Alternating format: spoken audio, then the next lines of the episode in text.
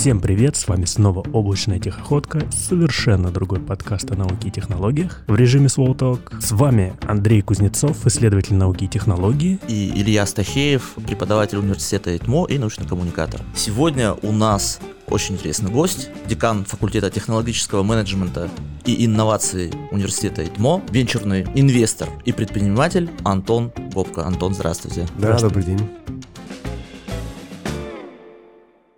Антон, мы по традиции как бы у гостей всегда спрашиваем, как они пришли в ту область, в которой они оказались. То есть как оказалось, что вы сначала стали предпринимателем и, в общем-то, довольно успешным, прямо скажем, и каким образом пришли к инвестициям именно в наукоемкие технологии. Да, как вы докатились до успешности? Да, все, конечно, происходит случайно. Я давно очень занимался инвестициями, был мезбанкиром и занимался нефтегазом, телекомом, различными отраслями. А, и вот, можно сказать, в этой в своей карьере э, я работал в ФК-система, и там была фармкомпания Бинофарм, и вот как раз одна из задач была привлечь партнера на эту компанию. И это, наверное, была такая моя первая работа в секторе фармацевтики, примерно 2008 год, то есть там лет уже больше 12 лет назад. И тогда вот я действительно осознал, что ничего не стоит, какие заводы, никакое оборудование, важно именно препарат, препараты, важен портфель, важны молекулы.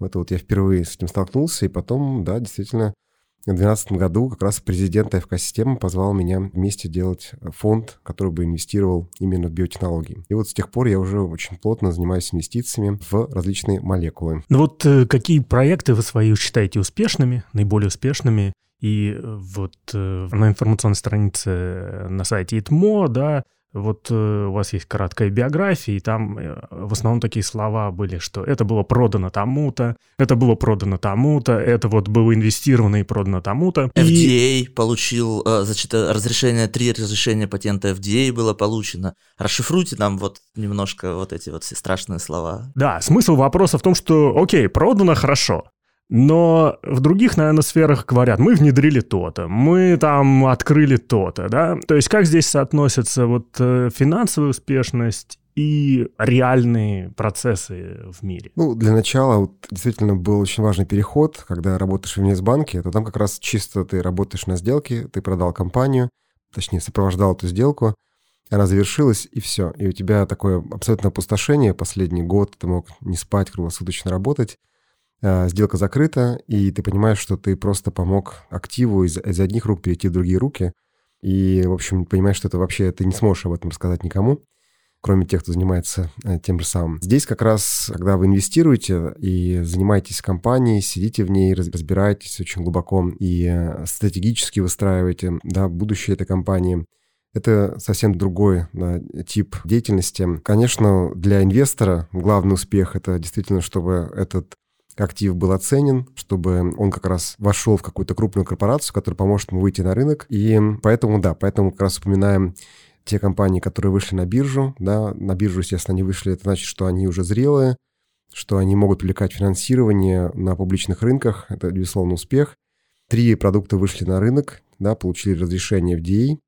Это вообще такое важное событие, да, это, может быть, там разрабатываются десятки тысяч молекул, да, но в итоге на рынок выходит а, примерно, скажем, 50 до 100 да, молекул в год, да, поэтому каждое такое событие это очень большое, очень важное. Но, конечно, когда вы инвестируете именно в сектор здравоохранения, биотехнологии, то самое главное, что вы понимаете, что вы да, в какой-то роли, да, но участвуете именно в том, чтобы пациентам пришли новые эффективные терапии, новые препараты, вот, и вот это, конечно, самое главное, что, да, что дает удовлетворение. И об этом тогда действительно можно рассказывать, вы понимаете, что это препарат был против онкологии, да, другой препарат против, условно, ожирения печени, там что-то есть против, э, не знаю, гипергидроза, то, чего люди очень сильно действительно страдают, есть препараты против эпилепсии, в общем, было много разных инвестиций, и вот, да, вот само осознание того, что вы участвовали, вы выбирали, вы помогали фактически этим компаниям дойти до рынка – это, конечно, дает, большое удовлетворение. Слушайте, ну вот это мир больших корпораций, больших денег, глобального рынка.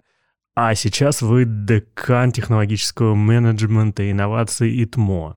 Я так понимаю, вы не перестали быть э, инвестором? Да. Да. Но вы каким-то образом оказались в высшем образовании. И не А, просто в высшем образовании, а в России, в Питере. Поясните нам вот этот ваш драматический, ну, Или он наоборот. с- со стороны кажется драматическим поворот э, э, вашей биографии. Что вас привлекло в, образовании, почему, как, зачем? Ну, мне в целом, э, я так да, думаю, что мне очень повезло с точки зрения опыта. Я очень давно хотел им делиться, да, считал, что у меня достаточный опыт. Я очень много видел людей, которые прямо на моих глазах добивались какого-то невероятного успеха. И, в общем, было понятно, как это происходит и что они делают. И уже вот несколько лет а, подряд я занимался тем, что делился этим опытом.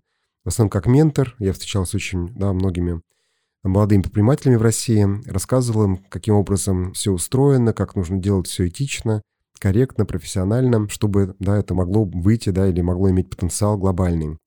Затем я стал преподавать в высшей школе экономики в Москве. Просто буквально какие-то лекции, курсы, очень все коротко. И когда мне в том числе да, вот пр- предложили поработать в ИТМО, да, вот в таком очень да, известном университете, я знал об ИТМО еще несколько лет до этого. Вот для меня это был совершенно такой вуз, который я очень сильно уважал, то для меня, конечно, была большая честь. И э, я думаю, что так бывают такие предложения в жизни, которые не, каждый, скажем, десятилетие можно получить. Вот. И сам по себе, да, вот этот сектор образования, он достаточно закрытый, да, и, конечно, давно выстраивал некоторые э, системы образовательные и хотел это, конечно, применить. И сейчас, да, как раз я уже вижу первый выпуск, да, с которым я поработал, вижу, как некоторые, да, те идеи удалось уже внедрить, вот, и я бесконечно счастлив. Вот, в целом, я все время, да, поддерживаю три направления в своей жизни, все время так или иначе у меня есть какой-то проект или какая-то деятельность по трем направлениям, это здравоохранение, образование и культура. И я постоянно, да, вот в этих трех направлениях что-то делаю, сейчас очень много идет пересечений, Естественно, в университете мы выстраиваем активное участие в секторе здравоохранения. Да, естественно, в, на нашем кампусе мы проводим культурные события очень яркие в области как раз э, связанные на пересечении науки и искусства.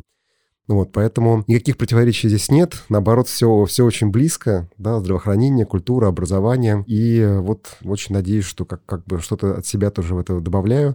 И что-то удается передать да, следующим, чтобы кто-то потом сказал или атрибутировал да, свой успех Говорю, что вот, да, я слушал, условно говоря, декана лекцию, вот. Потому что такие люди, такие преподаватели у меня персонально есть, э, да, ко- которых я учился в, у себя в университете МГИМО. Вот, поэтому, конечно, очень надеюсь, что это тоже будет кому-то полезно, и кто-то, да, это для себя запомнит. Вы разделяете каким-то образом менеджмент инноваций от, в принципе, менеджмента, ну вот как вы говорили, там, нефтегаз, заводы и так далее. Есть ли какие-то принципиальные различия? Ну, понимаю, что какая-то база общая, но можете ли вы сказать, вот в чем какие-то вот такие коренные, маленькие, тонкие, но важные отличия? Да, здесь, э, на мой взгляд, все-таки коренные отличия, да, не тонкие, а именно такие коренные отличия по всем параметрам, да, поскольку все-таки в крупном бизнесе в любом э, есть уже выстроенные бизнес-процессы, они как раз, да, эти бизнесы созданы для того, чтобы эти бизнес-процессы максимально масштабировать. Есть бизнес по добыче нефти, добывается нефть, да, там есть переработка, все понятно относительно, по крайней мере. И есть, условно говоря, там, да, телекоммуникации, продаете сим-карты, есть страховой бизнес, много разных бизнесов, где очень понятный, как правило, один или несколько бесконечно масштабированных бизнес-процессов. Да, если мы говорим про инновации, то здесь все наоборот. То есть здесь у вас сам по себе бизнес-процесс разработки, он, условно говоря, очень маленький.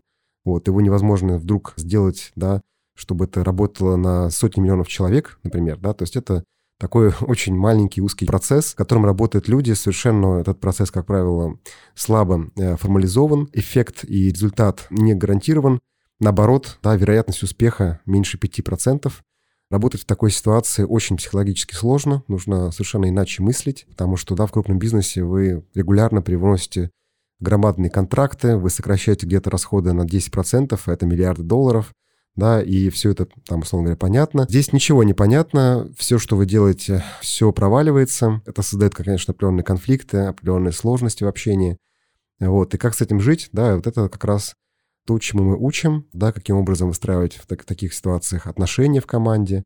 Конечно, они будут партнерские скорее, да, чем иерархические. Вот. И второй как бы элемент, конечно, то, что очень много принципиально иных нужно иметь hard skills, да, в отличие от крупного бизнеса, где вы, как правило, делаете какую-то одну, да, свою специализацию, какую-то свою задачу выполняете. А здесь, в инновационном бизнесе, команды небольшие, вы, как правило, универсальны, делать должны все, понимать, по крайней мере, все. И в итоге нужно практически каждый человек, работающий в небольшом бизнесе, да, либо занимающийся инновационным блоком внутри крупной корпорации, он должен одновременно понимать технологию, производство, регуляторные всякие вещи, интеллектуальную собственность, да, потребности рынка, да, как он устроен, как кто будет э, оплачивать, да, как вообще устроен рынок, формировать, да, и дальше уже формировать соответствующие команды, иметь контакты, да, среди ученых, среди людей бизнеса. То есть это очень, очень сложно, это все должно быть в одном человеке. Вообще крупной корпорации так не бывает. В крупной корпорации вот вы юрист, значит, вы юрист, да, и вы работаете по юридическим вопросам. Вы не можете вдруг одновременно еще там, знать технологию немножко, производство, да, регуляторику. Вот если вы занимаетесь инновацией, то вот вы всегда носите в себе все эти навыки и знания. Вот. И вот это очень сложно, да, но то, то, что я как раз преподаю в своем авторском курсе, вот, создание стоимости, как раз все эти элементы мы проходим и проблематизируем, то есть э, студенты понимают, что они, во-первых, не знают это, всей информации, понимают, как это встраивается в их проекты, и затем понимают все-таки, что это можно освоить при некотором усилии, да, как раз учась в течение двух лет на магистратуре, либо вот последние курсы бакалавриата. Ну, то есть, получается, на самом деле, инновационный менеджер, он, на самом деле, довольно близок к ученому, потому что не успех – это скорее более вероятный результат у ученого, чем успех. То есть, если ты что-то сразу же открыл или что-то сразу же достиг, Возможно, ты что-то сделал не так. Возможно, ты где-то у тебя с расчетами не то или еще что-то. И как раз вот э, успех в результате какого-то некоторого количества предшествующих неудач, вот это скорее какой-то ну, ученый и работа ученого. Я бы даже заострил, мне кажется, исходя из того, что вы описали, он больше похож на леонардовского человека, то есть сведущего в совершенно различных областях, не специализированного, но достаточно знающего. Получается какой-то вообще парадокс небольшой, да? Мы вроде бы живем в эпоху, и все об этом говорят, очень высокой специализации, фрагментации деятельности, знаний и так далее. Да, вот нишевых каких-то таких вещей, да. А, да, и культ профессионализма. Я профессионал вот э, от А до Б, от, дальше от Б до С занимаются другие люди, а вы учите людей чему-то совсем другому, да? Да, здесь все очень, мне кажется, напоминает действительно и ученых, и людей искусства, да, которые, да, все как раз находятся в пространстве, где они все время проводят какие-то эксперименты. Ну, вот это максимальная неопределенность. Максимальная неопределенности, да, то есть ничего не понятно. Я обычно сравниваю инновации с покером, да, когда вы как бы играете в покер, представляете, какие есть карты, вы пытаетесь угадать, что есть у ваших конкурентов или у ваших, да, значит, с кем вы играете, и все равно всегда есть вероятность, что вы проиграете, потому что вам кажется, у вас хорошая в руках комбинация, комбинации, но всегда можно проиграть. Вот. Но в жизни, соответственно, есть два отличия. С одной стороны, вы сами собираете свои карты, сами их, может быть, даже формируете, да, но с другой стороны, возможности комбинации гораздо больше, и если у вас вероятность успеха очень низкая, то да, нужно привыкать к тому, что у вас все время жизнь э, как-то так повернется, что вы даже представить себе не могли, что это могло случиться. А непонятно, сработает или нет, да, и как раз ученые, они исследуют, да, та какая-то новая философская концепция или новый взгляд, да, возможно ли его реализовать с точки зрения технологий, да. Мы там говорим, например, альтернативная энергетика, да, то есть мы или скажем, мясо из растительных белков, например, да, то есть это возникает где-то сначала в философии, да, как некоторое противопоставление текущему формату, да, экономики, и затем это исследуется как раз учеными, да, они пытаются проверить, а может быть действительно можно вырастить мясо в пробирке, да, и это очень, может быть, десятилетие будет длиться, где они просто исследуют такой интересный феномен, изучают, как устроены белки, да, совершенно такие отвлеченные фундаментальные вещи. Вот. А затем одновременно, да, с ними работают художники, которые исследуют этот вопрос, да, пытаются показать, насколько это выразительно или невыразительно, то, что обсуждается философами. И они также ошибаются, очень много получается неудач, и они сами это понимают, они понимают, что, наверное, здесь они что-то сделали неправильно, да, это не сработало.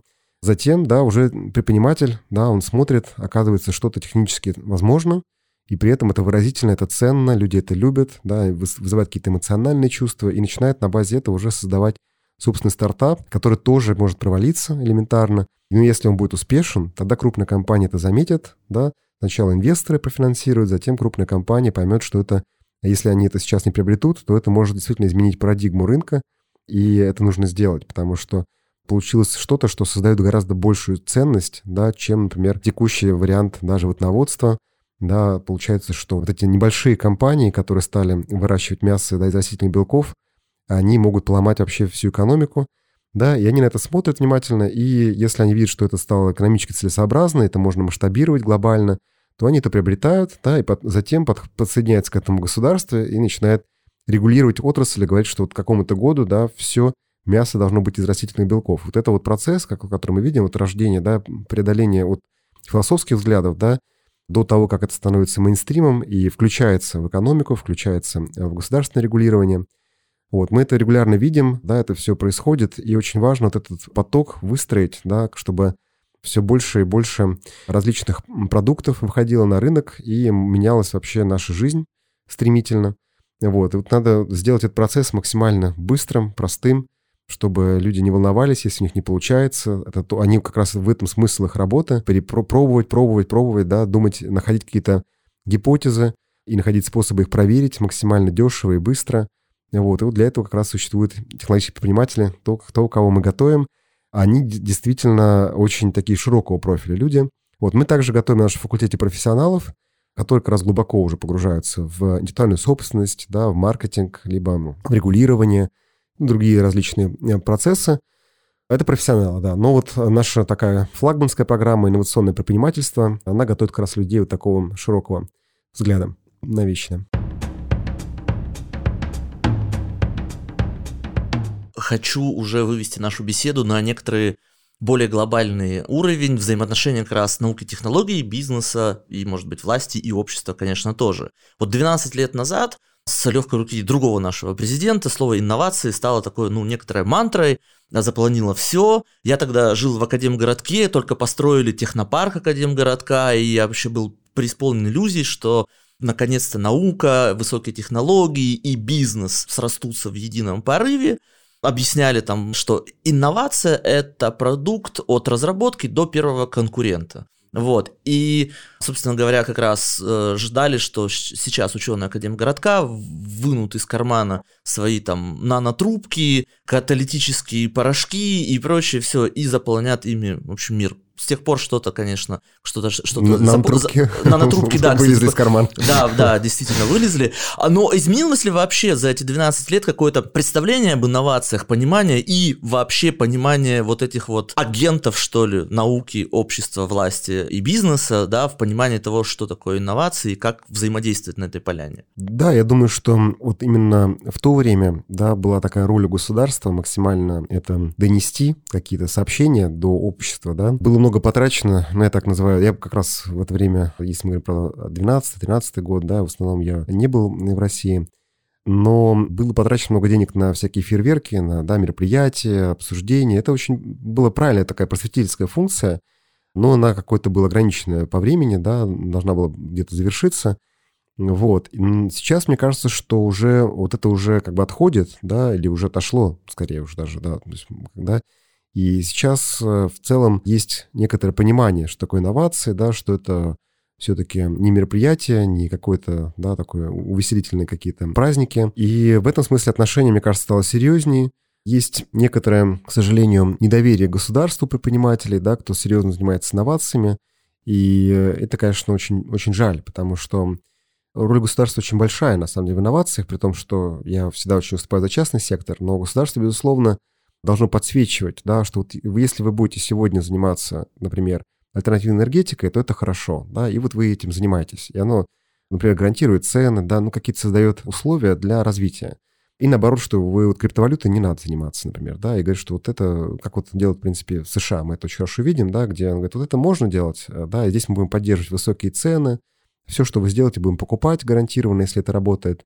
Вот, а это мы точно не, не, нужно, не нужно это делать. И туда инвестиции уже не идут, и все это заканчивается очень быстро. И здесь, в принципе, такая же да, роль везде у государства должна быть. Но именно финансирование государственное в России вот было очень испорчено, эти отношения. Как раз за последние вот эти, да, может быть, вы сказали 12 лет, но вот за последние, да, многие годы уже было очень много надежд, да, выстраивания этих взаимоотношений именно с точки зрения финансирования, да, с точки зрения как раз поддержки ранних разработок. И там было, на мой взгляд, сделано очень много ошибок, и нарушилось это взаимоотношение. Но, с другой стороны, люди очень, мне кажется, многие осознали, что такое инновации, что есть возможность действительно экспоненциального роста проектов, что можно это инвестировать. Я общаюсь с огромным кругом английских инвесторов, я общаюсь с большим кругом предпринимателей, Сегодня никто не готов а, из них там идти даже в сколково взаимодействие. То есть они как бы вот все для себя очень сильно разделили. Это, конечно, нужно как-то восстанавливать. Вот, это будет непросто. Вот это доверие, да. В целом, людей очень много, все что-то делают. Я, например, вижу очень большое количество интересных проектов российских с предпринимателями. И, в общем, у меня нет ощущения, что ничего не развивается. А если мы говорим про вот линию такую, да, конфликтную между академиками и предпринимателями, тоже есть такая вот, да, некоторая разделение. Ну, вот тут конфликт. я прям вот вернулся недавно с конференции по научным коммуникациям из Академгородка, и там напрямую был заявлен некоторый конфликт, что Академия считает, что вы у нас, значит, проклятые бизнесмены, утаскиваете лучшие кадры и утаскиваете наши научные разработки, и на них еще навариваетесь на святом буквально такие. А те, наоборот, вот эти вот э, кандидаты физмат-наук, которым захотелось заработать денег, они, наоборот, говорят, сидите там уже со времен академика Лаврентьева и в науку мешаете, понимаете ли, идти. И э, деньги нам мешаете зарабатывать, закостенели тут все и почиваете на лаврах. Вот этот конфликт прям конкретно э, и даже в явных видах очень часто вспыхивает там и в СМИ, и в куларах, и, и вообще. Здесь э, тоже нет никакой уникальности у России. То есть примерно такие же обсуждения были много лет назад в США, и они даже сейчас продолжаются. Просто уже многие, скажем, институты да, выстроены, которые э, позволяют эти конфликты просто, да, либо нивелировать, либо, то есть уже выстроены некоторые процессы стандартные. У нас процессы пока никак не выстроены, отсутствует нормальный венчурный рынок, э, отсутствует, там, скажем, нормальное тоже финансирование такое, э, именно венчурное. Поэтому при этом есть большой объем государственного финансирования науки, да, и, и очень маленький процент частного финансирования науки. И здесь э, все вот это с точки зрения стимулирования, да, с точки зрения стимулов и сообщений, которые даются обществу именно из-за такой структуры финансирования науки и фактически отсутствие финансирования предпринимательских проектов государством, да, либо очень такое рискованное, скажем, финансирование государством. В связи с этим, да, вот возникают такие конфликты, недопонимания, но это все требует просто очень большого времени, да, чтобы это изменилось. Прежде всего, нужны множество историй успеха. Истории успеха вообще, в принципе, их мало. Вот, и за каждую историю успеха нужно бороться, нужно ее присваивать государству обязательно. Вот. А, к сожалению, то, что мы видим, делается как раз обратное. Да? То есть если там мы смотрим на условно Евросеть, либо Магнит, либо Павла Дурова, да, то есть когда можно прямо выставить, что вот Россия, да, глобальный рынок завоевывает своими технологиями, либо своими бизнесменами, ну, можно много еще других э, примеров приводить. Здесь вот за каждую такую историю нужно бороться, нужно ее максимально присваивать, говорить, что там где-то внизу, в начале были как раз э, были госфинансирование, были гранты, была поддержка, и вот вы видите, что как, как бы, да, они учились в российских вузах, да, вот это все Нужно максимально продвигать это, объяснять, показывать на примерах. Из этих же примеров сделаны как раз антипримеры. И это, конечно, меня очень тоже беспокоит. Вот. Но я думаю, что постепенно да, осознание будет приходить, нужно постоянно об этом говорить, пояснять, почему то, что я вот рассказал, почему, к сожалению, в крупной корпорации не получается делать инновации, хотя интуитивно вроде почему нет да, почему ученые, может быть, не должны думать о том, чтобы зарабатывать деньги, они должны просто работать, да, и, и действительно удовлетворять свое любопытство, да, но в каком-то, да, ключе, да, должно все равно быть какое-то направление деятельности, да, которое направлено все равно на рынок, да, так или иначе. Вот. И вот, соответственно, нужно просто повышать общее доверие, больше показывать результатов, больше как-то делиться успехом различным нашим институциям. И тогда это все начнет как-то вместе очень хорошо работать. И вот моя задача, как бы моя миссия, да, как раз в том, чтобы сделать много таких ролевых моделей успеха наших предпринимателей. Вот на примере выпускников, например, университета ИТМО, и они уже есть, уже много успехов таких, да, то есть там это уже их, да, скажем, больше десяти, да, известных уже предпринимателей, молодых совсем, которые вышли из университета ИТМО. и их уже тысячи, если мы говорим про в целом про университеты в России. Вот про них нужно да, больше говорить. Это в ситуации, когда у нас пока не выстроена венчурная отрасль, все наши технологии сегодня находятся в университетах. И там же находятся, соответственно, молодые предприниматели. И вот, да, буквально на наших глазах сейчас, да, я уверен, что в течение пяти лет мы будем видеть огромное количество успехов, много ролевых моделей, вот, и нужно все-таки как-то делиться этим успехом и говорить, что да, благодаря вузу, да, это было такое достижение, благодаря российской науке, благодаря нашим преподавателям, да, то есть вот это нужно всем нам друг с другом делиться этим успехом, вот, и быть просто друг другу благодарными. И надеюсь, что это также государство будет дальше поддерживать хорошими высокими ценами, закупать, позволять нашим компаниям развиваться в России. Давайте вот чуть разовьем вот эту тему взаимодействия между государством и инновациями, роли государства в инновациях. Вот на фоне тех примеров, которые вы привели, э, в принципе, в России, мне кажется, очень силен среди людей, которые считают себя просвещенными, дискурс и разговор о том, что государство отойдите, не мешайте, и вот тогда инновации разовьются, и тогда все будет хорошо. Ну, то есть вот это, этот э, аргумент экономического либерализма «дайте делать, дайте пройти». Но вот э, с другой стороны, мы вот на программе, которой я руковожу, это совместная программа ИТМО и Европейского университета, программа двойного диплома, называется она «Наука, технологии в обществе». Учим студентов анализировать взаимоотношения между государственными инновациями. Ну, вот, например, есть очень известный тезис Марианы Мацуката. В 2011 году она написала книгу «The Entrepreneurial State», где показывает, что значительная часть э, того, что взлетело в Силиконовой долине – изначально финансировалась э, государством американским. И, в общем, ее аргумент по поводу того, что это миф, по поводу того, что Силиконовая долина — это вот э, такое совершенно безгосударственное, исключительно бизнес-предприятие, э, вообще бизнес-история, и что государство играет куда более важную роль. Оно не только уменьшает риски, но и производит реально новые продукты за счет финансирования, за счет создания новых стратегических программ и так далее. Но, с другой стороны, есть вот известный исследователь права Анупам Чандер, который показывает, э, что есть э, прямая связь между тем, какое регулирование избрали, там, Конгресс, правительство и суды в США, и тем, как развился IT.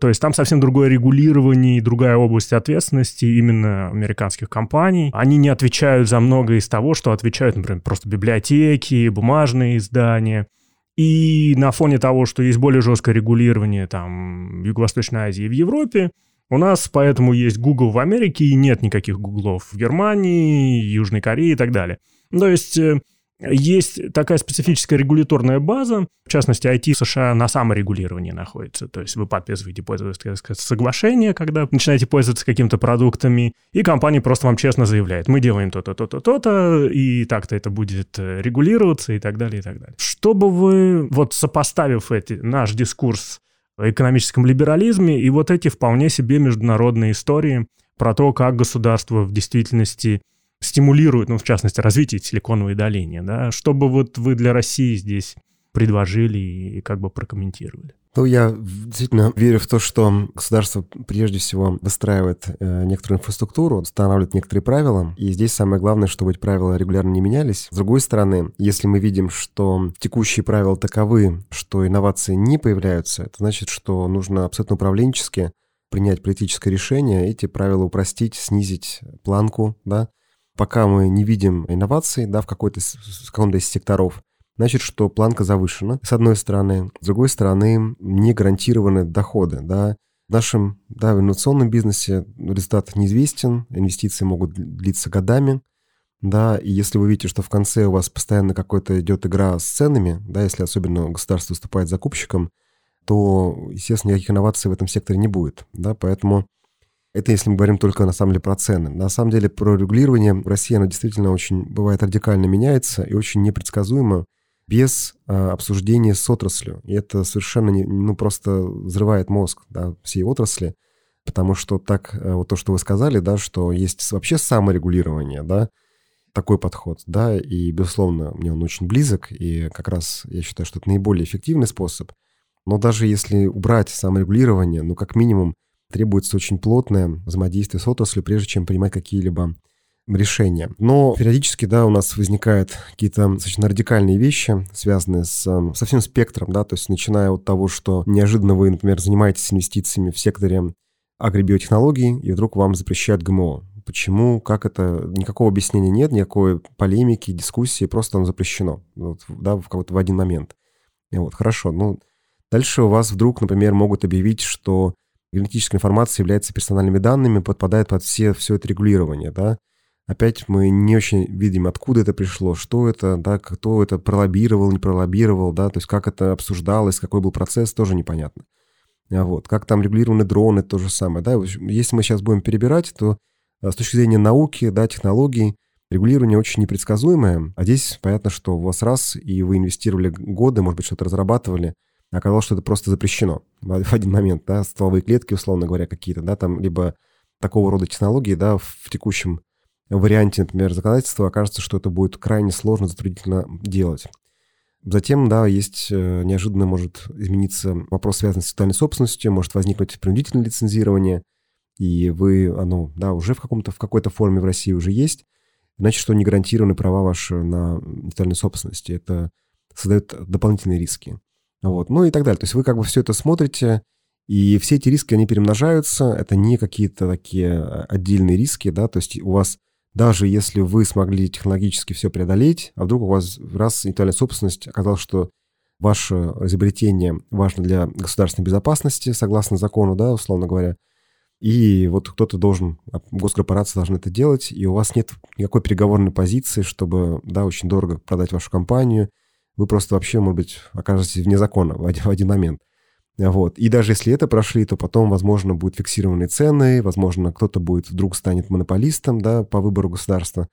Это все, конечно, очень такие странные да, движения, очень какие-то очень точечные. Должно быть, конечно, общее регулирование, прозрачное, понятное, какие-то общие правила для всех и равные, да, во многом для государства, для, да, для отрасли. Тогда люди начинают работать, они могут что-то прогнозировать, инвесторы начинают смотреть, инвестировать, но вот это нужно прожить там много-много лет, да, без таких резких изменений, чтобы все это выстроилось. Много лет, я имею в виду 3-5 лет. То есть их не, не нужно там 20 лет, на самом деле, ждать. Нужно просто 3-5 лет в обычной нормальной ситуации пожить.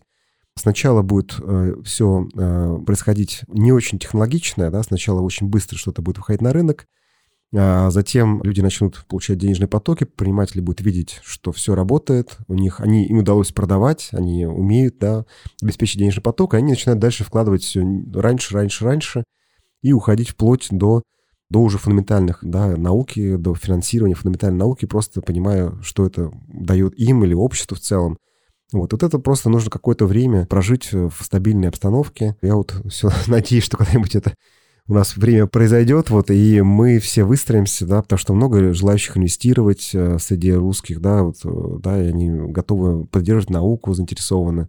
Да, все вот именно с точки зрения ценностных, да, все выстроены, все мы совершенно нормальные, обычные люди, готовы поддерживать и образование, и науку, вот, но вот, к сожалению, никак не может это все полностью выстроиться, да, вся, вся вот эта путь, и Сейчас э, то, что я вижу, что не всегда вот эти все концепции понятны, в том числе как раз и чиновникам, да, что вот нужны обязательно те предприниматели отдельные, да, должна быть корпорация, должно быть много, должна быть конкуренция, должна быть... То есть все пытаются как раз стабилизировать, да, чтобы это все было прогарантировано. У вас есть наука, наука профинансирована государством, затем есть условно какие-то гранты, потом идут государственные корпоративные венчурные фонды, потом идут уже госкорпорации, которые да, и вот э, если это все так выстраивать, то на самом деле инновации не получится. Так, так это не работает. Вот, здесь должно быть очень много свободы, очень много ошибок, э, да, и очень много избыточного.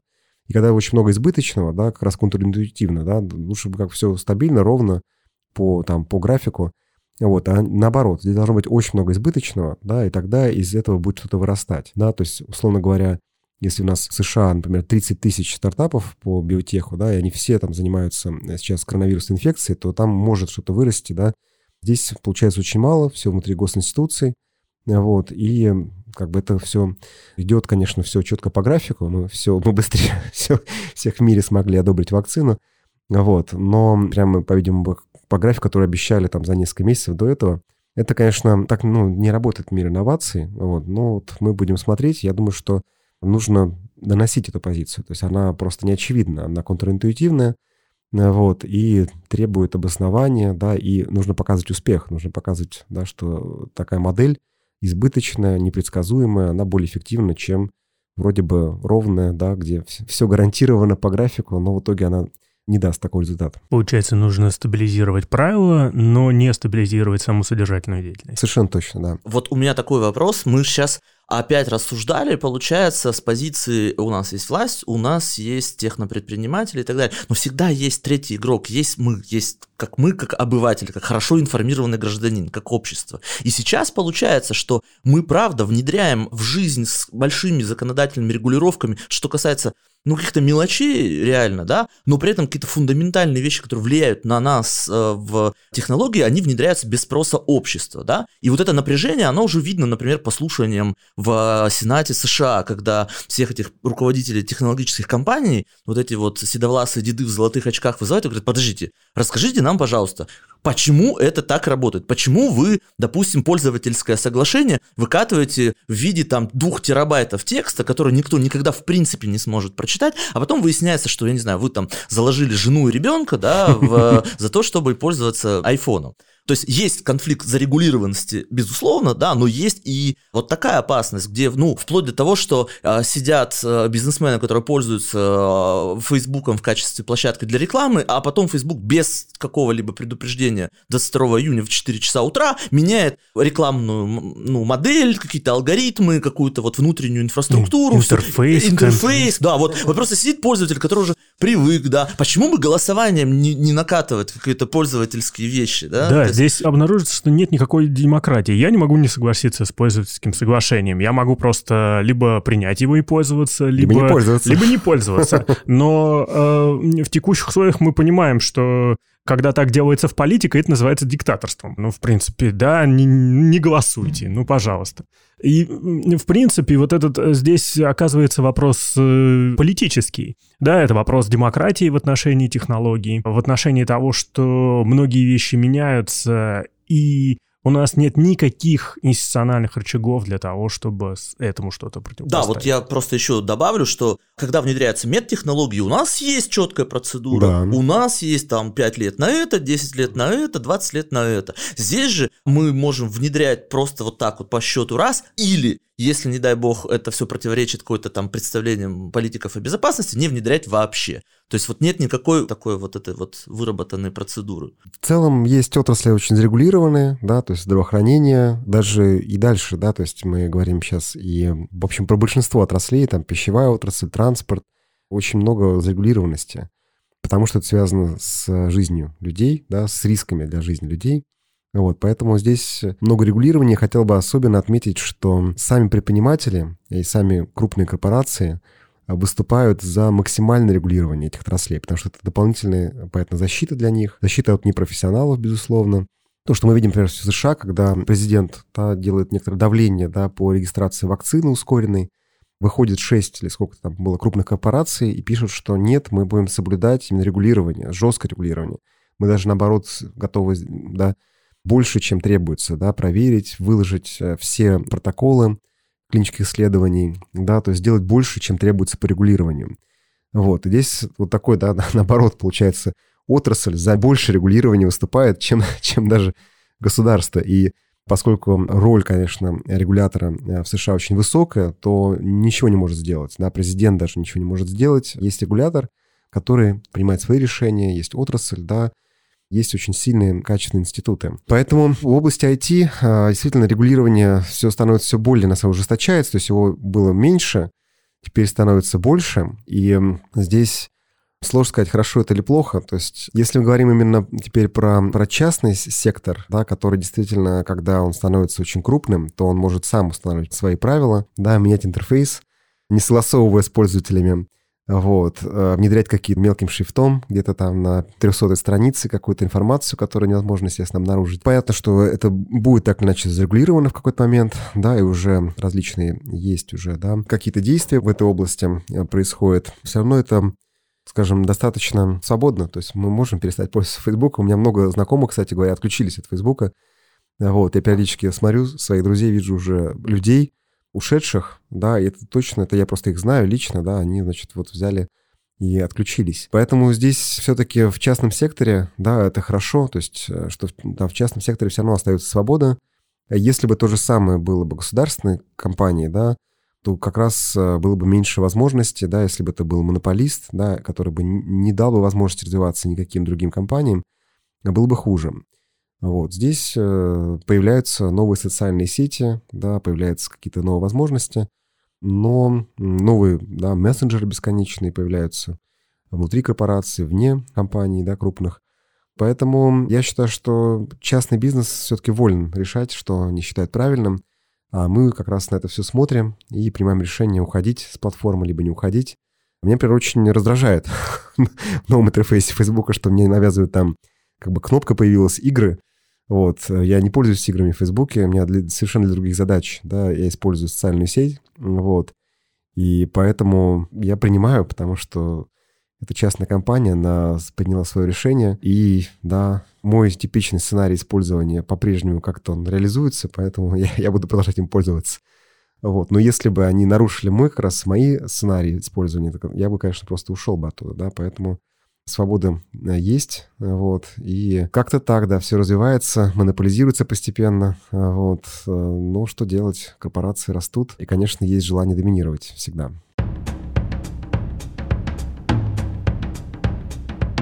Согласно классическому определению Йозефа Шумпетера, инновация — это креативное разрушение, да, creative disruption. Здесь смысл в том, что для Шумпетера, то есть у нас есть старые продукты на рынке, ну, продукты в широком смысле, это и услуги, и конкретные товары, и параллельно к ним появляются новые продукты. И у нас старые и новые начинают существовать, и появляются между ними конфликты, противоборства и так далее. И вот вы в том, что говорили ранее, говорили, ну, например, вот люди начнут выращивать мясо в пробирке, и это перекроит рынок э, продовольствия. И по большому счету, что это конкретно означает? Это означает, что много людей потеряют работу. То есть у нас есть вот все эти истории, классные истории успеха, да, инновации, круто, супер, и так далее. Да, но оборотной стороной всегда является то, что много людей потеряло работу, а где-то в каком-то удаленном регионе мира разрушили экологию. Ну, там, пальмовое масло, выращивание креветок э, и всякие такие другие страшные истории.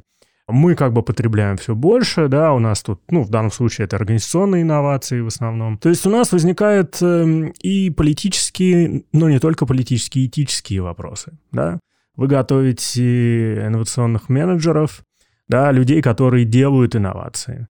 Как вы обучаете их тому, что нужно думать о том, что то, что они делают, в принципе, имеет свою целью разрушить жизни других людей? Разумеется, это не злонамеренное, да, но, в принципе, здесь аргументы Маркса по поводу, что это система, да, это обезличенная система, здесь вполне применим. То есть... Да, и аргумент Маркса о том, что 300% прибыли все-таки являются поводом, чтобы пойти на некоторые преступления ради, ради них. Да, ну просто, в принципе, изначально люди могут быть просто не осведомлены да, об да, этом. Да, То есть, когда вы потребляете пальмовое масло вы, или там бургер, вы не понимаете, что вы там разрушаете там Амазонию, да, хотя косвенно это так в том числе. Ну, во-первых, э, вот то, что я как раз говорил, для меня это центральная мысль о том, что мы должны обеспечить обеспечить вот это движение постоянное от мировоззрения, да, через науку и искусство к уже продуктам, через тех предпринимателей, да, технологических предпринимателей. И затем, безусловно, это будет апроприировано уже крупными корпорациями. И потом это и, и государство, да, это примет и сделает такое регулирование. В этот процесс, он постоянно происходит, и мы постоянно видим техногенные катастрофы, мы видим, как раз происходит, да, критика капитализма, да, но буквально через несколько лет мы видим, что это уже часть капитализма, что уже крупные корпорации заявляют, что они занимаются и потеплением климата, не финансированием, а именно они меняют собственный бизнес, да. Почему они это делают? Потому что это выгодно, не потому что там, да, это вот, безусловно, это включается в их миссию, и где-то они могут пожертвовать даже прибылью, да, потому что важнее обеспечить да, именно глобально и длительное отношение к ним, да, потому что если они, э, да, сделали плохо какой-то урон экологии, то это может разрушить их бизнес в целом, да, и уже независимо от того, что где-то сейчас они там что-то заработали. Вот.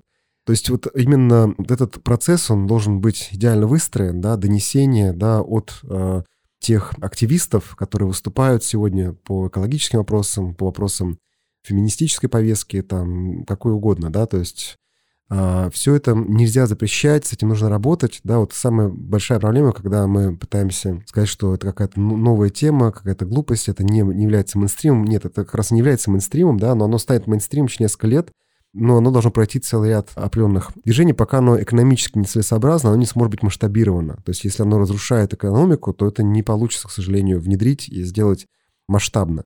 Поэтому вот э, этот процесс, да, нужно убирать никакой, никакой не может быть цензура на искусство, потому что там это все тоже исследуется, что является ценным, что людям приятно или интересно, да, что является выразительным. Ну и что является неприятным, и это да. тоже очень важно. Да, да, вот они это исследуют, с этим работают, да, меняется сознание людей, да, отношение общества к проблематике, самые разные. То есть вот прямо вот любую тему вы увидите, как оно движется, да, появляется философия сначала как какое-то странное там, да, что люди и растения это одно и то же там, да, по ценности. Как это глупость какая-то?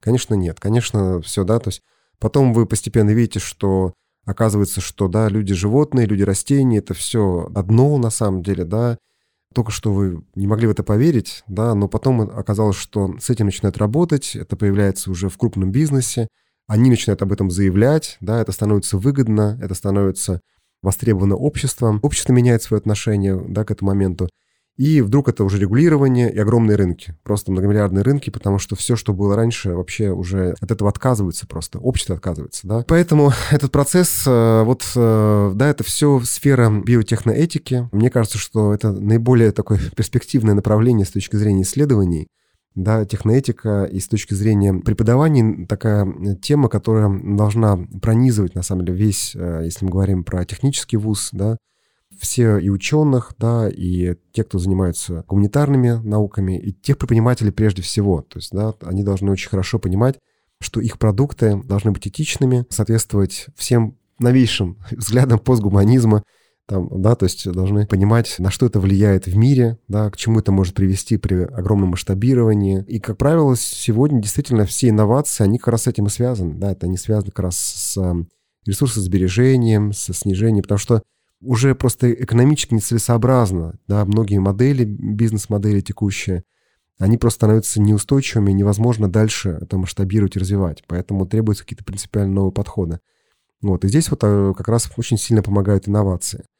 Вот, техноэтика — это направление сейчас мы активно преподаем в нашем ВУЗе. Это достаточно новая дисциплина, пока на формате факультатива, да, и она абсолютно необходима. И мы видим, конечно, это уже развито в Европе, в США, но, да, постепенно это приходит и к нам. Сначала было ощущение многих ученых, прежде всего, да, что какая-то такая способ что-то запретить способ... Политизация. Да, политизация, какие-то вот эти вот странные идеи, которые мешают, да, что вот, э, условно говоря, вопросы связанные, какая-то идеология, что ли, да, там связанные с э, генной модификацией, ну, давайте запретим. Почему? Ну, потому что это там, плохо, да, наверное, это какая-то... И они, ну, первое впечатление, что это что-то пытаются зажать науку. Вот, но сейчас постепенно это меняется, все начинают, ну, прежде всего в США, конечно, да, биоэтика очень глубоко, это абсолютно прикладная вещь, все понимают, что это, зачем. Я вот, например, очень бывает грустно, когда встречаю такие моменты, когда общаюсь с учеными, и они рассказывают, как они делают свои исследования, например, препаратов против гриппа на мышах, и говорят, что хотят выйти на американский рынок. Я говорю, почему вы сразу в США не стали делать да, исследования? Сейчас же вам придется все это повторять. Они говорят, ну в США очень сложно, там любую мышь нужно согласовывать, ее нужно заражать, потом отслеживать ее температуру, там, да, в России даешь летальную дозу, умерла, не умерла, все понятно. Вот, и все это очень быстро можно сделать. Если не умерла, значит, работает. Вот, это гораздо проще статистику, а там я буду месяцами еще отслеживать там за ней, значит, как, что с ней там происходит. И мне нужно будет доказывать, почему я имею право, да, этим заниматься.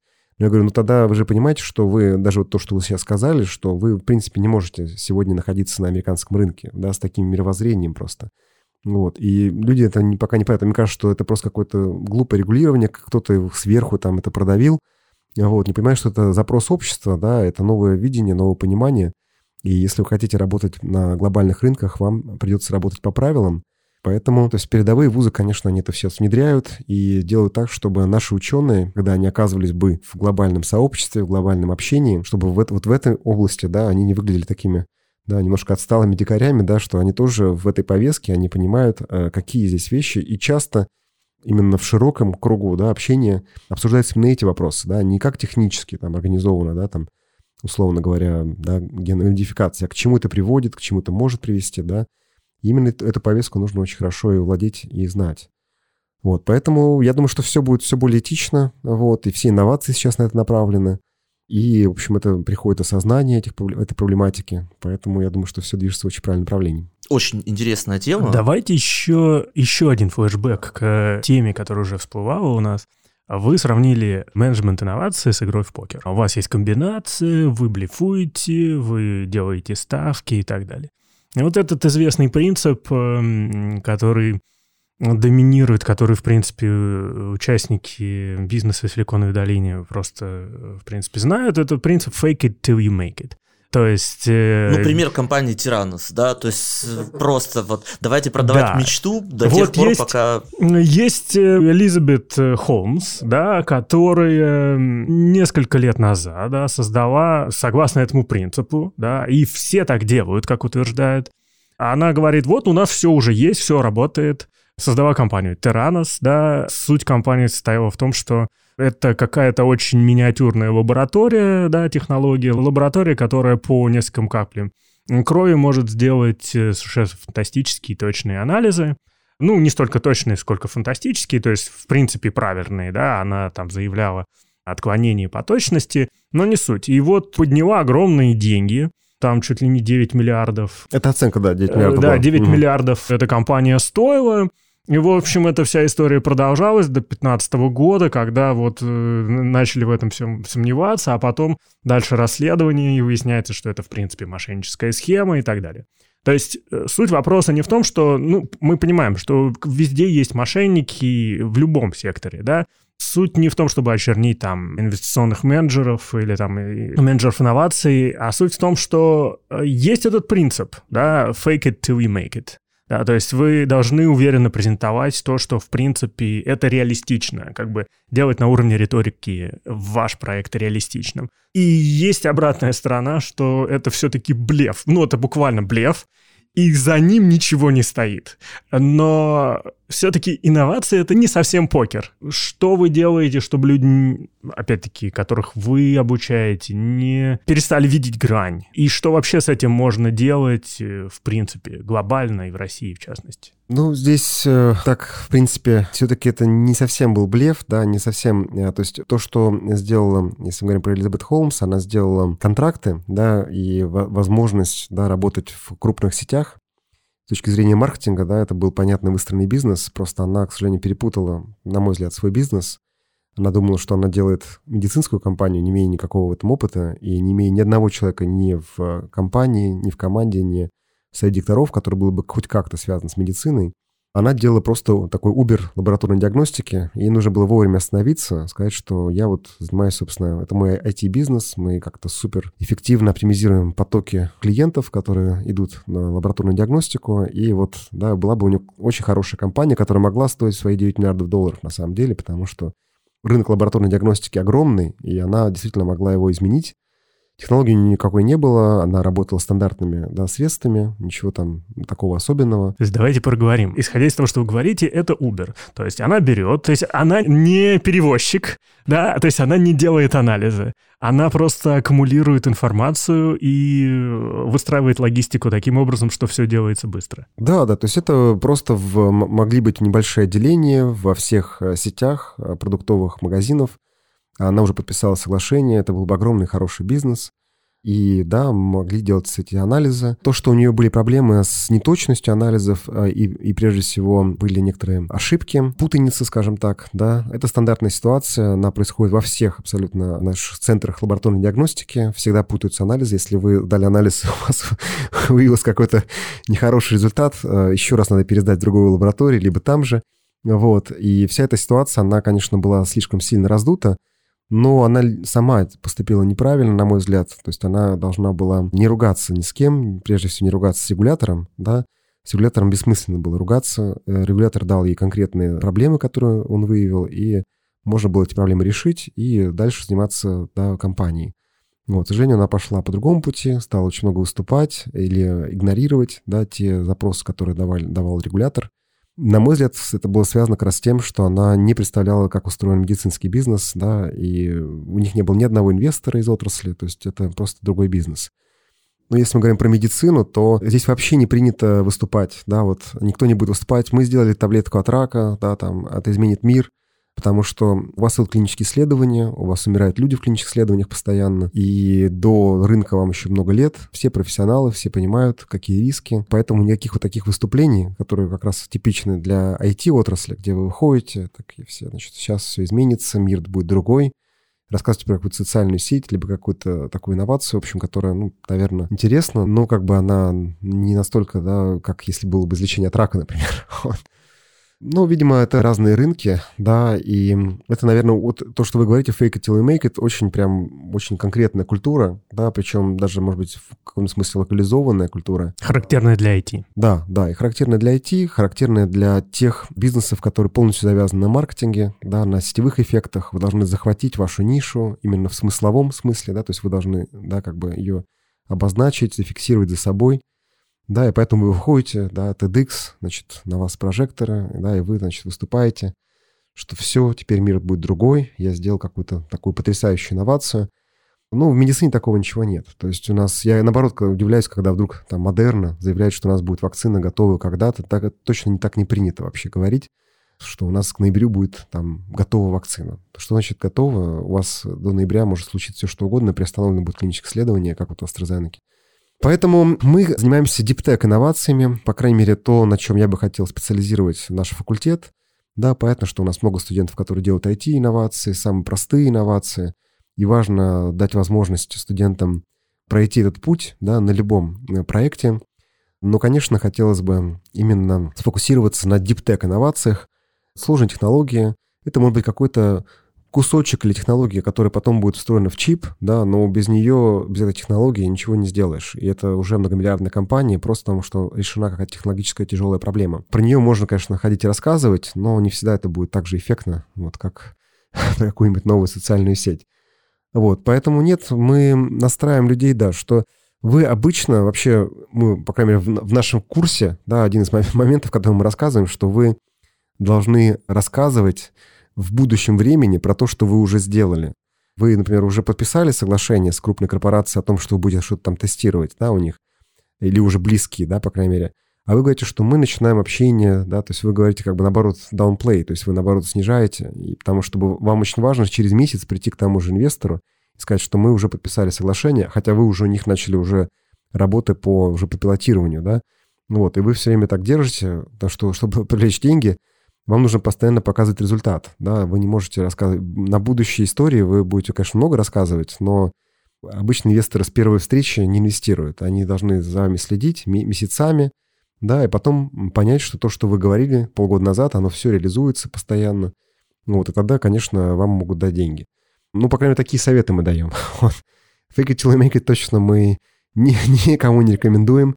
И более того, если мы говорим про профессиональную игру, тот же самый покер, то люди блефуют тогда, когда у них все-таки сильная комбинация, потому что они знают, что вы можете блефовать пару раз, вот, но потом уже вам будет блефовать с каждым разом все сложнее. То есть вам нужно блефовать тогда, когда у вас все-таки сильная комбинация, и вы, в принципе, планируете все-таки выиграть в этой игре? Э, ну, знаете, вот у нас два выпуска назад мы говорили о беспилотных автомобилях. Там э, тоже есть э, столкновение между культурами IT-компаний, Tesla, Google, Uber, которые пришли э, в область автомобильности, и классическими компаниями, которые занимаются машиностроением, то есть, в принципе, вот э, классическими автопром-гигантами. Там вот как раз столкновение этих же самых культур, то есть, когда Tesla заявляет о том, что все, у нас вот есть self-driving, а, собственно говоря, есть там BMW, Toyota, которые держатся более осторожно, и э, говорят о совершенно других вещах. Ну и, собственно, то, что Антон нам сейчас сказал, означает, что есть разные культуры инновирования. Ну да. И мы этому учим на наших программах научной коммуникации и науки и технологий в обществе. Ну да, получается, что вот этот подход о том, что ты никогда не говоришь о том, что будет, а только информируешь о том, что произошло. Это вообще вот это у нас курс стратегических коммуникаций у научных коммуникаторов, о том, что ты всегда, как бы, у тебя все в прошедшем времени, потому что факт угу. это то, что произошло, а будущего его не существует, кроме того, что мы себе выбрали, как говорит Сара Коннор. Вот, что, Блиц? Да. Если не ИТМО, то где еще учиться инновационному менеджменту в России? Есть э, рейтинг предпринимательских вузов, который делает Центр да, «Эксперт», и мы там двадцатки лучших вузов, да, Поэтому, значит, есть вузы такие. Значит, есть вузы, и считается очень, на мой взгляд, правильно по количеству предпринимателей, которые да, в международных базах появились. Поэтому смотрите вот такой рейтинг. Но всем рекомендую все равно ИТМО. Потому что ИТМО очень либерально и очень удобно, и просто современно. Три российских технологических стартапа, которые вас вдохновляют. Мне очень нравится моторика, да, это выпускник Илья Чех, выпускник университета ИТМО. Мне кажется, прекрасный проект, вы знаете, да, это протезы да, рук, прежде всего интересный его продукт для детей, потому что для детей очень, очень специфический рынок и очень мало качественных протезов. И мне даже важнее то, что он репозиционирует, что это дети, киборги, дети супер, суперлюди, то есть как бы он меняет именно отношение к этой всей сфере. Вот, это меня очень вдохновляет. Да, в целом Илья Чех, конечно, большой молодец.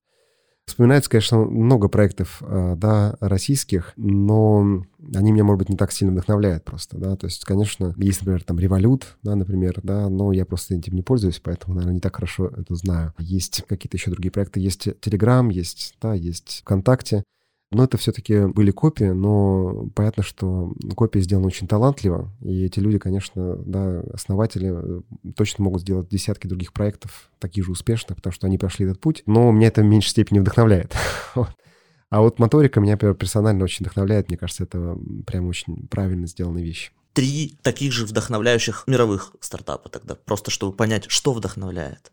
Ну, меня вдохновляет м- синтетическая биология. Да, например, есть такая компания Intrexon, но она поменяла название, сейчас мне выпало из головы, как она теперь называется. У нее очень замечательный домен, dna.com. Вот, очень правильный такой домен. Я считаю, что они молодцы, что его купили в свое время. Вот, они, например, сделали москиты, которые геномодифицированные и замещают тех э, комаров, которые разносят малярию. И их уже запустили в природу, и они постепенно, да, замещают, э, да, и фактически можно таким образом избавиться от малярии. И это мне, например, очень сильно впечатляет, что такое вообще возможно. Ну, то есть, ну, а их могут есть птицы при этом, Все да? то же самое, да, да, все сохраняется. Это просто превосходно, как бы, да, пример, как это сделано, да с точки зрения постгуманизма, как бы, да, совершенно иначе с учетом всех новейших технологий. Что еще? Ну, например, мы сейчас смотрим одну компанию, меня она очень впечатлила, хранение данных в ДНК, потому что понятно, что текущий способ хранения данных, да, во-первых, есть пределы, просто с точки зрения атомов, вот уже мы доходим до этих размеров. И все, что сейчас требует огромный объем энергии, это все огромные здания, это да, и данные, которые мы сейчас собираем, просто не, невозможно хранить уже в том виде, как это сейчас э, хранится. И однозначно это все будет изменено. И вот новые технологии приходят на смену. Одна из них — это хранение в ДНК. Больше меня восторгает то, что я, кстати, не знал этого. Оказывается, действительно, флеш-карты, они могут не больше пяти лет хранять информацию. Я думал, что... Ну, я так ими пользуюсь, мне кажется, больше пяти лет. И вроде бы там все хранится. Но по факту вот в этих больших центрах постоянно идет смена, смена постоянно этих винчестеров, да, смена жестких дисков, потому что они все выходят из строя. Это огромный урон вообще для экологии, да, и поэтому такое хранение ДНК, может быть, столетия может храниться информация, и с ней ничего не произойдет, да, а может быть, неизвестно, может быть, тысячелетия на самом деле, да, потому что это очень стабильная молекула. И вот меня это очень вдохновляет, потому что может тогда что какие-то на столетиях какой-то информации теперь хранить. Ну и мне, конечно, впечатляет все, что связано с трансгуманизмом, все, что изменяет природу человека. Очень интересно, это просто очень сложно, да, об этом все время нужно думать, да. Проекты связаны с бессмертием потенциально, с радикальным продлением жизни, с радикальным изменением возможностей человека. Это с точки зрения инвестиций, это совершенно не, пока неприемлемо и не нужно. Это, к сожалению, не работает в большинстве случаев, но с точки зрения рефлексии, да, я постоянно нахожусь в этом информационном потоке, вот, и постоянно, да, возникают какие-то новые вещи, новые взгляды. То, что, я думаю, через лет 5-10 оно уже будет чем-то, куда можно будет инвестировать, и что в итоге через 20 лет может прийти просто к нам. И об этом нужно думать, конечно, сейчас. Кстати, в нашем последнем выпуске об инфохимии говорили о химических компьютерах, в том числе про хранение информации в ДНК. У меня такой вопрос. Назовите топ-3 самых крутых женщин венчурных инвесторов. Мы предполагаем по умолчанию, что это мужской жестокий мир, но я уверен, там есть э, женщины. Во-первых, действительно есть модели, да, некоторые, да, такие маскулинная модель ведения бизнеса, либо, да, инвестора. Есть такая э, больше, да, скажем, женская. И есть, во-первых, примеры тех женщин, которые очень как раз преуспели именно в таком формате мужском, да, и очень убедительные, очень сильные, очень жесткие достаточно. Вот именно в этой модели, да, я сейчас, ну, это условно, естественно, разделение, да, но вот э, такие примеры есть. В Клейнер Перкинс есть э, вот одна очень успешная женщина, сейчас вот я могу не вспомнить точно, как ее зовут, лучше не, не буду ошибаться, но э, мы просто с ней работали, и, конечно, было видно, что это, да, очень э, сильный такой жесткий игрок. Но мне как раз интереснее те, кто да, с, с, реализуется как бы и показывают некоторые новые ролевые модели, новые форматы. Вот, и потому что, да, именно интересно вза- взаимодействовать все время с разными людьми. Я бы еще вспомнил, конечно, мне просто очень впечатлила девушка Елена Масолова, да, которая была одним из сооснователей в России компании, которая была куплена Группон. И я давно за ней слежу, как она выступает. Она во многом, да, стала... И мы с ней познакомились, мы с ней общаемся. Вот, но я просто был впечатлен именно тем, как в каком возрасте она стала очень успешно, четко, ясно выражать различные мысли, вот, э, выступая постоянно. Вот, было очень интересно за ней следить и слушать ее выступления. Вот она, правда, об этом не знает, возможно, нас послушает и поймет, что вот я, оказывается, давно за ней слежу, за ее выступлениями. Ну и, конечно, я должен обязательно сказать, что в моем фонде мы являемся сооснователями с моей коллегой, с Еленой, с Еленой Иксановой. Мы с ней работаем уже больше 12 лет вместе. И вот, э, да, это вот пример. Да, она часто теперь выступает, она сейчас работает и живет в Канаде, нашим, возглавляет наш канадский офис нашего фонда. Приходится регулярно и выступать на таких мероприятиях, где как раз, да, нужно показывать, что женщины, да, постепенно приходят в эту отрасль, потому что до этого, да, вот последние, там, да, ну, это только последние годы так происходит. В принципе, рынок венчурных инвесторов был полностью только мужчины. Вот, в основном в определенном возрасте, да, уже. Вот. И это, конечно, ненормально, потому что половина населения а, все-таки в мире женщины. Был смешной момент, мы поместили в одну компанию, сидели, значит, на сайте докторов, Компания занималась женским здоровьем, конкретно это был кандидоз, да, такая, ну, молочница, да, называется так проще, если и мы сидим с докторов, обсуждаем проблему. Как раз мы попросили одного там человека прийти, э, как раз лидера мнений, э, рассказать нам, насколько это тяжелая проблема. Ну, это тоже был мужчина, который тоже рассказывал, значит, какая проблема ли это молочница у женщины или не проблема, вот, что это действительно то, с чем женщина может работать или не может. И он так сидит, говорит, а я не понимаю вообще. Я впервые вижу такое большое количество мужчин, которые с таким, значит, напором, с, таким, с такой серьезностью обсуждают женскую проблему, да, как бы вот, но я не понимаю, почему здесь нет женщин все-таки. Совет директоров компании, которая занимается женским здоровьем, и генеральный директор был тоже мужчина, и, по-моему, вся команда была мужчина, по-моему, вообще ни одной женщины не было. Вот, это, конечно, совершенно странная такая ситуация, потому что если мы говорим про женское здоровье, это огромный рынок, и понятно, что женщины очень серьезно занимаются своим здоровьем, и они являются теми, кто часто принимает решения из-за мужчин по поводу здоровья, ну и, как минимум, за детей, да, как, когда часто. Поэтому то, что в венчурном рынке, даже в, в сфере здравоохранения практически нет женщин, это совершенно ненормально, это сейчас исправляется. Мы уверены, что нас слушают совершенно разные люди, и для них ваши примеры будут э, ролевыми моделями в их деятельности. Обязательно мы, прошу и... Лену выступить как-нибудь. Да, конечно, и мы увидим угу. большое количество абитуриентов в магистратурах и бакалавриате, женщин, которые захотят получить это образование и самореализовываться на этом поприще. Ну и напоследок, напоследок вопрос. Сделают ли технологии человека счастливыми? Да, людей, наверное, делают счастливыми какая-то самореализация, да, и не факт, что именно технологии, да, являются чем-то, что позволяет им самореализовываться. Хотя, безусловно, да, это некоторый инструмент, да, и, и много различных есть способов ускорить. Мне кажется, что самое ценное, что вот дает нам современная жизнь, скорее даже не технологии, а именно изменения в обществе, которые позволяют людям попробовать себя в разных ипостасях, да, самореализоваться. Если раньше вы вот, да, стали кем-то, и вот вы добились успеха, и вы вот э, эти, да, потом, возможно, передали своим детям, да, какую-то профессию, то сегодня, напротив, э, люди пробуют да, много всего и могут быть успешными одновременно в разных ипостасях, в разных профессиях. Мне кажется, это самое главное. Поэтому не, все-таки не технологии, да, а именно некоторое изменение устройства общества. Да, это вот, мне кажется, как раз то, что сделает людей счастливыми. Сегодня мы эти изменения устройства общества видим прямо на глазах. Меняется взаимоотношения между всеми, да, между государством, людьми да, возможно, между бизнесом. И, э, возможно, мы увидим какие-то совершенно новые модели вообще управления людьми, взаимодействия больше партнерских отношений, и где-то люди будут заняты тем, что будут создавать ценность, да, и будут знать, что то, что они делают, ценно, да, не какой-то встроенный в какой-то большой процесс, который вообще даже не интересен, непонятен. Это мы все видим, это происходит, и это точно делает людей более счастливыми. Вот, а мы готовим студентов, которые как бы смогут этим воспользоваться и смогут это ценить. С вами был подкаст «Облачная тихоходка». Я Илья Стахеев. А я Андрей Кузнецов, исследователь науки и технологий. Этот подкаст появился благодаря Центру научной коммуникации университета ИТМО. Мы есть на всех платформах. Подписывайтесь, оставляйте ваши комментарии, оставляйте возможные вопросы нашим спикерам. Мы их обязательно передадим. Спасибо большое, Антон. До новых встреч. Спасибо. До свидания.